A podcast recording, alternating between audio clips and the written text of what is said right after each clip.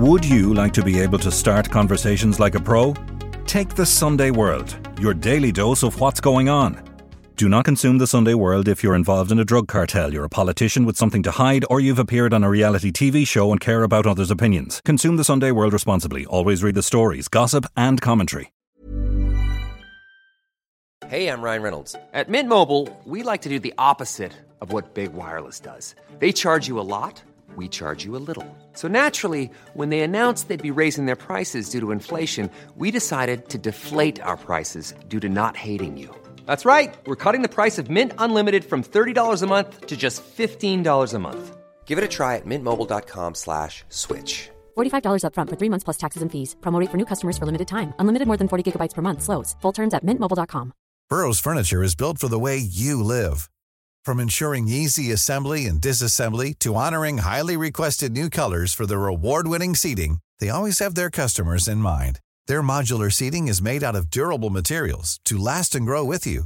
And with Burrow, you always get fast, free shipping. Get up to 60% off during Burrow's Memorial Day sale at burrow.com slash ACAST. That's burrow.com slash ACAST. burrow.com slash ACAST. Alex Murdaugh is going to join the pantheon of famous American murders because it is a quintessential American tale of, you know, greed, there's sex there, there's drugs, there's this southern legal dynasty that is is now in tatters. I'm Nicola Tallant, and you're listening to Crime World, a podcast about criminals, drugs, and the sins of the underworld in Ireland and across the globe.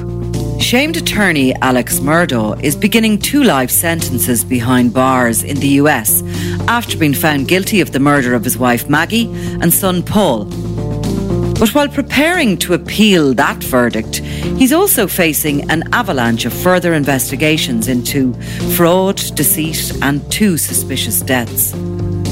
The wealthy heir to a legal dynasty in South Carolina denied the murders, but state prosecutors say he killed his family to deflect from a massive financial probe into millions of dollars of missing money, compensation rewards, and insurance scams.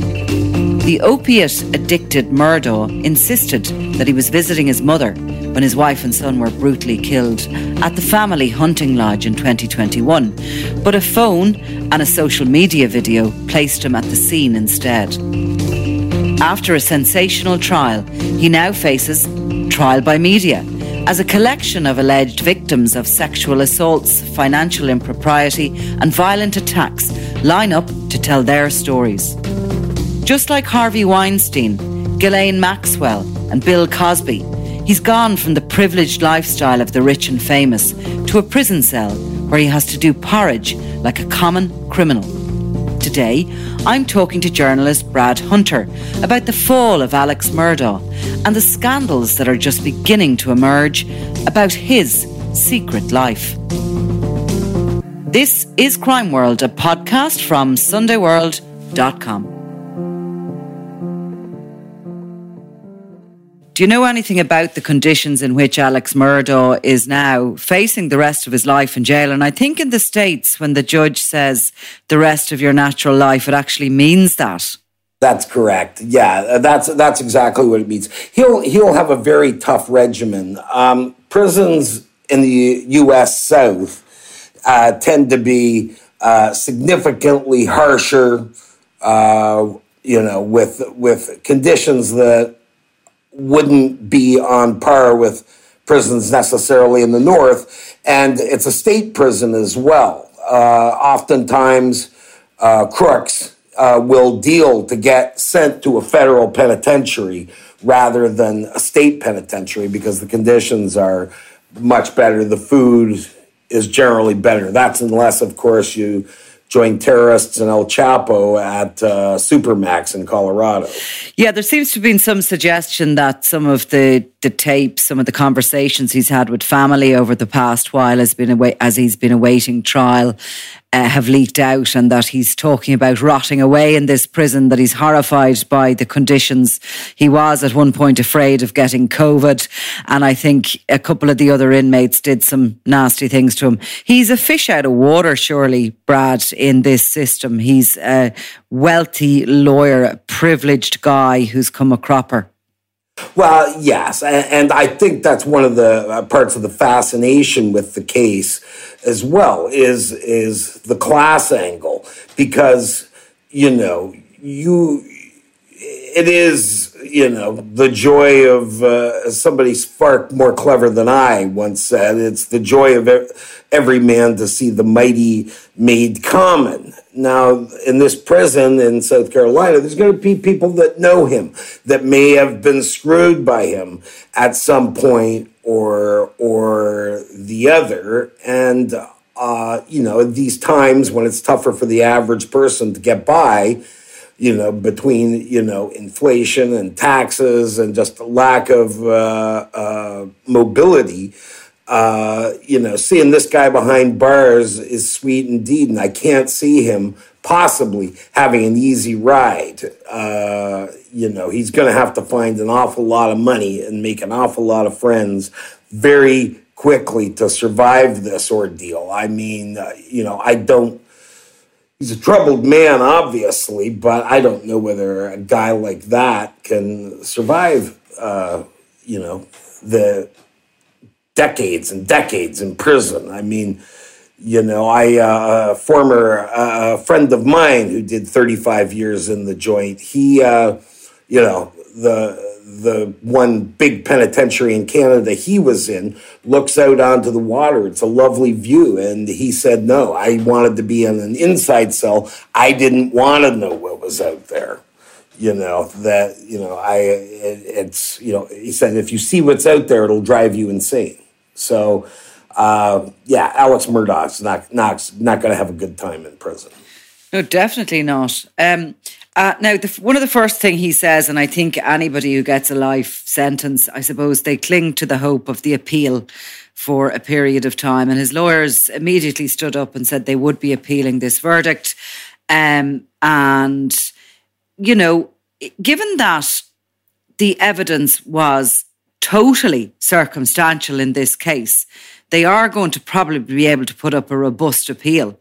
Um, we'll just get on to that now because there's been time for the dust to settle in the US since this verdict came in, since he was found guilty of the murder of his wife Maggie, 52 year old, and his son Paul, who was only 22. Um, and I think the judge did remark in particular on the fact that he'd killed his son, somebody he'd lo- he must have loved, and uh, then he he quipped that obviously Alex Murdaugh loved himself more than he did anyone, including his own son. But there was no witnesses to this crime and no forensic evidence tying him to it. So take us back to June 7th, 2021, at the family's hunting lodge in South Carolina and, and what happened there. Well, hunting lodge is, uh, you know, uh, a charming uh, term for what was a, a palatial mansion on 1,800 acres. Uh, but, but, uh, you know, he, his cell phone, you know, there, there's things you just can't get away with anymore. If you're going to go kill somebody, Nicola, leave your cell phone at home, okay? Uh, yeah, and, I will. Actually, I will. Now, I've thought about that for a long time. you know, I know. I one of the one of the first major murder trials that was kind of really caught the captured. Well, maybe not the first, but one of them that captured the f- uh, imagination of everybody here in Ireland was a guy called Joe O'Reilly who'd killed his wife Rachel, and he had left his office and gone home uh, staged a kind of a break in and made his way back to his office.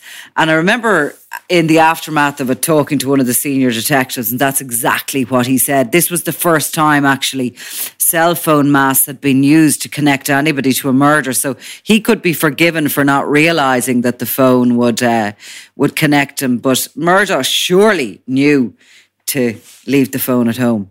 Well, you know, the thing is, is that he was gunned to the eyeballs on opioids too, right? And that that's that's not necessarily uh, uh, a recipe for uh, sensible decision making. But you know, he was at the house. He said he came upon the uh, the the bodies there, but the the phone, his phone, showed him there, you know, at the time of of the murder, uh, murders, and uh, uh so I mean that was a bunch of things. Did he have motive? The motive was to cover it up. You're quite right about a lot of it being uh, circumstantial, but there were some blood specks on his pants and whatnot, in which, you know, I, I suppose you can say I've come upon my murdered wife and blown it off. I mean, another question is, and this is goes to their influence, the family's influence in that tiny corner of South Carolina as well, is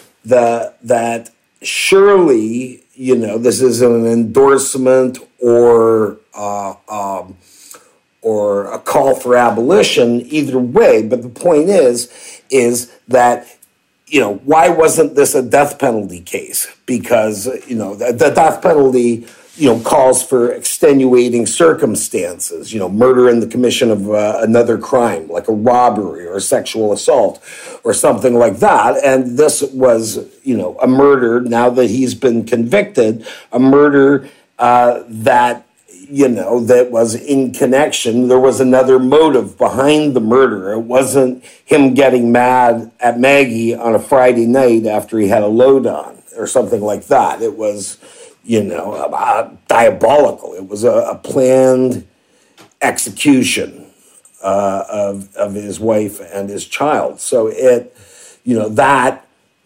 alone qualifies it for the death penalty. Maybe that was his final, uh, the final gift from the system, uh, a very corrupt system in that corner of South Carolina.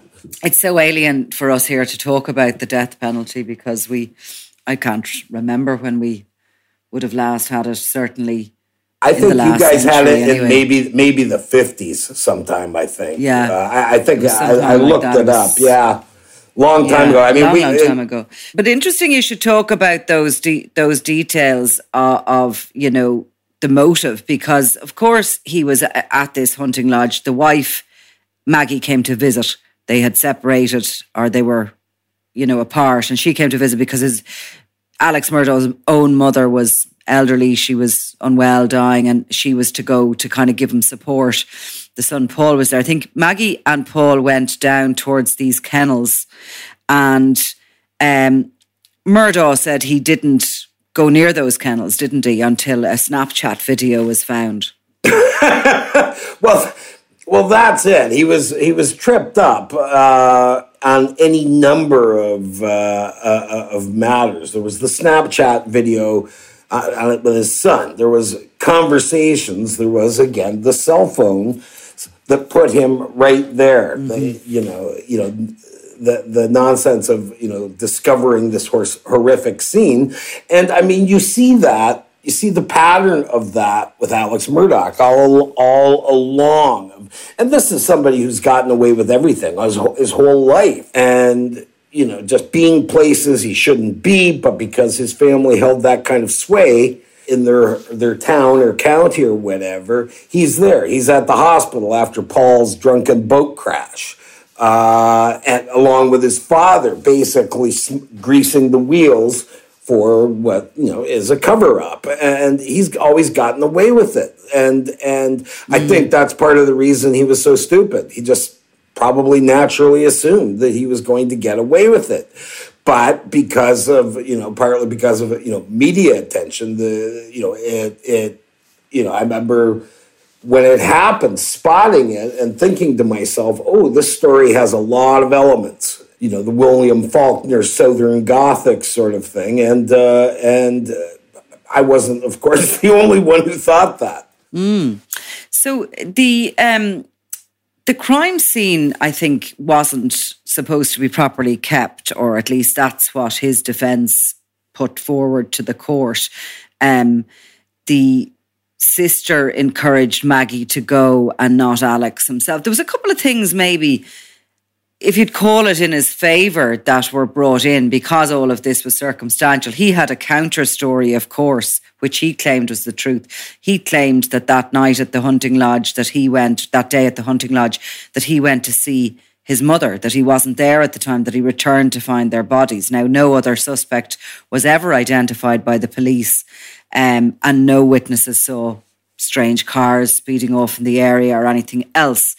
Um, but at the same time, he uh, he was giving this story. He seems to have totally screwed up when he let he, he he stepped in and stopped letting the lawyers give his side of the of the, uh, the, the the case. He gave evidence, and that seems to be what completely and utterly maybe turned the jury against him. Well, yeah, I mean, I, I was very surprised, Nicola, that that uh, that they let him actually testify. Uh, I, you know, and for the reasons that you know it was so quickly done and dusted was that uh, you know you know if your client's guilty you just don't put you don't put them on the on the witness stand. And uh, you know I don't you know as you do I know lots of defense lawyers that would have been uh, you know mortified that that he took the stand just because the guy is clearly a screw up and and you know he, he couldn't keep his stories straight all along and you know these fanciful flights and fibs and you know which which you know in in and of themselves a lot of them uh, were nothing burgers but you know taken in totality they become a, a stinging indictment of Alex Murdaugh. And in a way, maybe it was his arrogance that brought him into the witness stand and his ongoing belief that he could get away with things and that everything he said was believable because there was a long and, and I think that financial investigation in the background will continue as regards what money he siphoned off over over his time as a attorney himself, a, a, a injuries um, case attorney. But he, it, it, it appears that sometimes I think people who get into witness stands, defendants, they're ill advised or they're not advised to do it, but they just go ahead anyway. Yeah, no, and, that's that's exactly it. And you know, I mean, he's paying the bills. If he, you know, if he insisted, then they would have had to let him uh, let him uh, let him testify on his own behalf. And it boggles it boggles the mind. And i mean part of the thing is as well is that he's not likable. That's why so many people are interested. They look at that family and they think these people aren't likable. And the more they read and the more they know about this case the less likable they seem.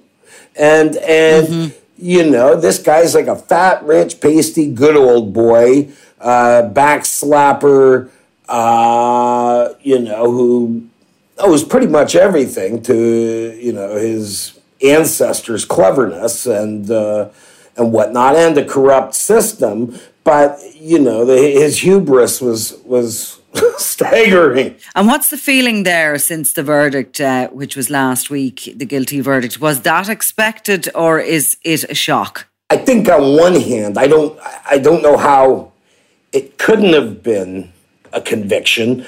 But on the other hand, you know, you get into those places and corners, and because of the, the the way the U.S. judicial system works is that you know I mean you know a judge is elected, a district attorney is elected uh, elected. So you think you know when you're dealing on that level that there's an opening for corruption, and you know I mean the judge knew Alex Murdaugh. The prosecutor knew Alex Murdaugh.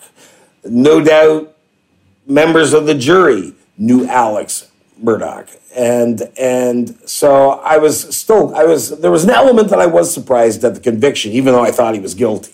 Uh, just because, you know, in certain corners, weird things can happen in the justice system. And we never quite expect the mighty to fall, really, no matter what is they're, they're facing. So, what next uh, as regards the investigation into what went on in the run up to the the the murder of Maggie and Paul because of course it is the motive put forward by the state is that he was up to his oxters in debt and he had robbed from Peter to pay Paul and he was in a financial mess and in order to sort of garner sympathy and maybe for people to park their their nosiness into his finances that he he he killed his own family. Well, yeah, and that was, I mean, you know yourself, the, which was a fallacy on his part because murder trumps everything, right? And and that uh, you know, homicide detectives will tell you, tell the biggest drug dealer in town, I don't care, you know, who killed him, uh, and uh, uh, but yeah, I think what next is, I mean, I, mean, I wrote in a, a, column in the Toronto Sun today that I think Alex Murdaugh is going to join the, the, pantheon of famous American murders because it is a quintessential American tale of you know greed. There's sex there. There's drugs. There's you know, and there's this southern legal dynasty that is is now in tatters. And in my column today, I kind of compared it to like you know uh, the the Night Stalker, John Wayne Gacy. And now, obviously uh, Alex Murdaugh doesn't have the body count, but his crimes have captured the public's imagination. And and I mean, you know, I I wrote the Gacy book a couple years ago, and you know, I was staggered by how much new there was, you know, in it that to, to be explored. So this is one of those crimes I think with legs. And you know, first of all, they are, I mean, almost to the day that he Alex uh, Murdaugh was arrested, they cold case detectives down in uh, South Carolina reopened uh, the death uh, deaths of both his housekeeper, who mysteriously fell at his home, and her children were essentially built out of two million dollars in insurance policies. Uh, then there's the boy, uh, the or teenager Stephen Smith he was a gay kid. He was 19. He was a friend of uh, the surviving son, Buster Murdaugh's. And uh, he was found dead on the middle of the road right by the Murdaugh's uh, property. Now, the cops uh, said he was, the coroner said he was shot. The cops said no, he was a victim of a hit and run. But they are looking at that. And I think that the, the layers to be peeled back here are, are staggering. And, and, you know, he also, he also faces with the financial crimes, you know, like one of those classic American sentences of like 700 years in prison or, or some such thing. So, I mean, he, he, yeah, he is screwed. He is screwed. It doesn't matter if he ever wiggled out of the double murder of his uh, estranged wife and son. He, he would still never get out because of, of the, the mountain. Like it's so egregious, you know, that uh, he would never be let out. So, in other words, we're talking about, uh, you know, series on Netflix or whoever buys it up. We're talking about, you know, possibly the dramatization of his life. We're talking about books, etc. All that goes with these cases in America. And of course, you know, in a lot of prison systems, you can actually get in as a media and speak to you know, a, con- a convict, which obviously doesn't happen on this side of the pond. But you think that there's layers more, there's other stuff that he may be connected with, he may be facing more trials. We may be just beginning to hear and beginning to understand about Alex and the true person that lay underneath that veneer of total respectability. Well, absolutely. A story broke here yesterday about a woman who uh, um, was uh, she was a, a, sex worker and she had gone. Alex Murdaugh and his pals were having a hunting or fishing party at some lodge or whatnot, and the understanding was is that the women there were to have sex with these wealthy men and whatnot. And the one woman, uh, she, uh, you know, she talked about her encounter with Alex Murdaugh, and he was up to his eyeballs in coke and other drugs and said basically his, he had eyes like a, a shark and he attacked her.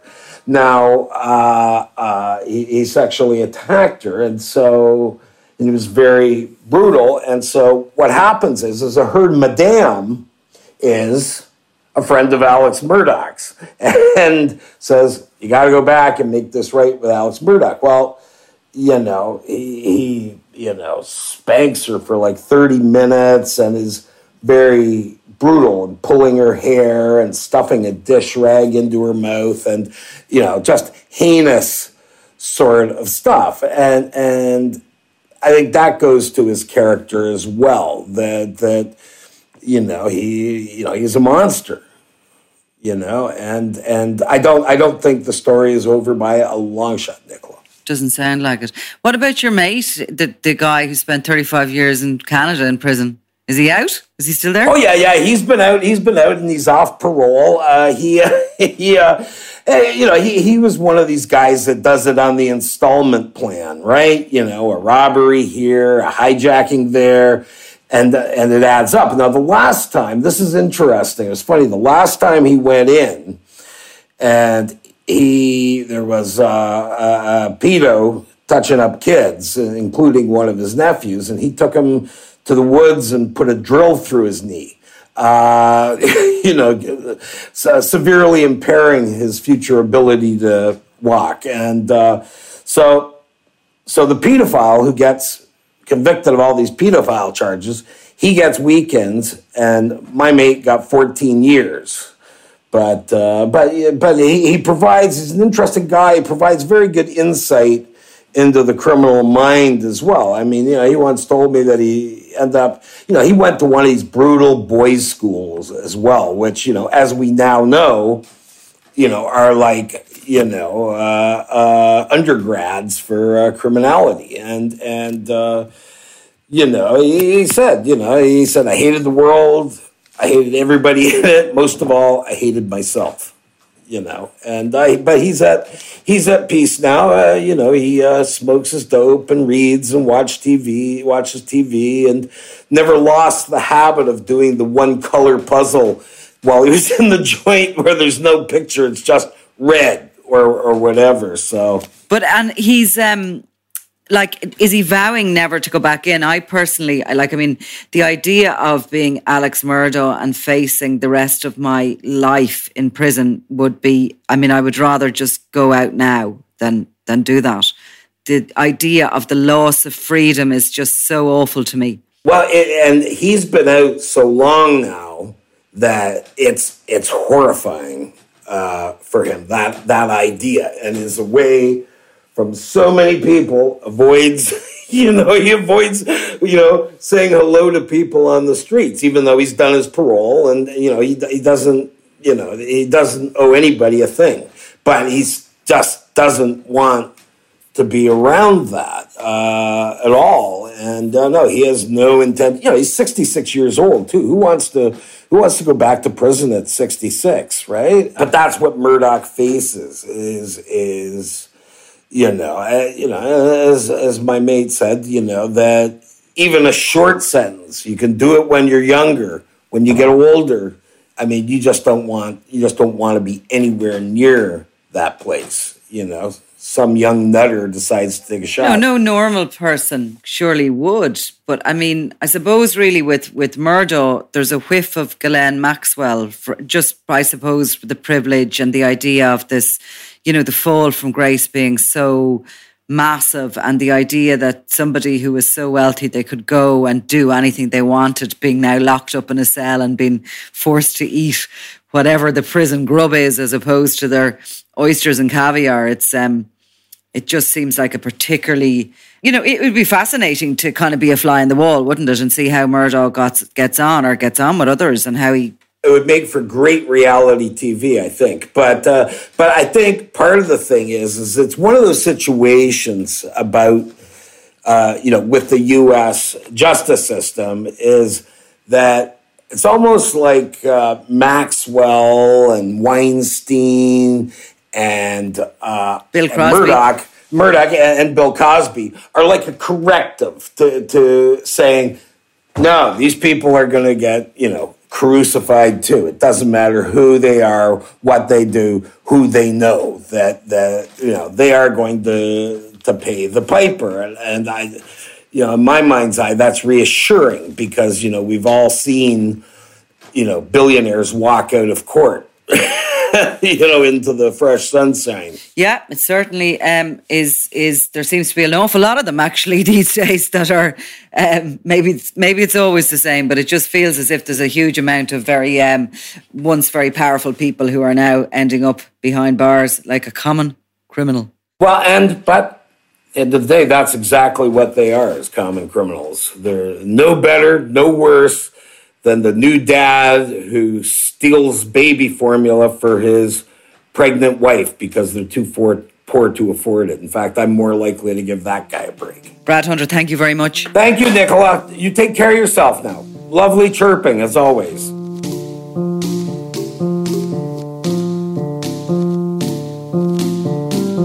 You've been listening to Crime World, a podcast from SundayWorld.com, produced by Ian Mullaney and edited by me, Nicola Tallant.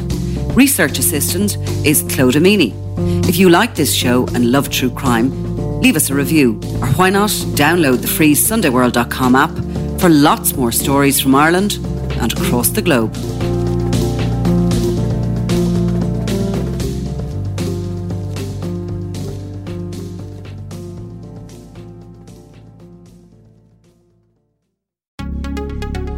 Would you like to be able to start conversations like a pro? Take the Sunday World, your daily dose of what's going on. Do not consume the Sunday World if you're involved in a drug cartel, you're a politician with something to hide, or you've appeared on a reality TV show and care about others' opinions. Consume the Sunday World responsibly. Always read the stories, gossip, and commentary.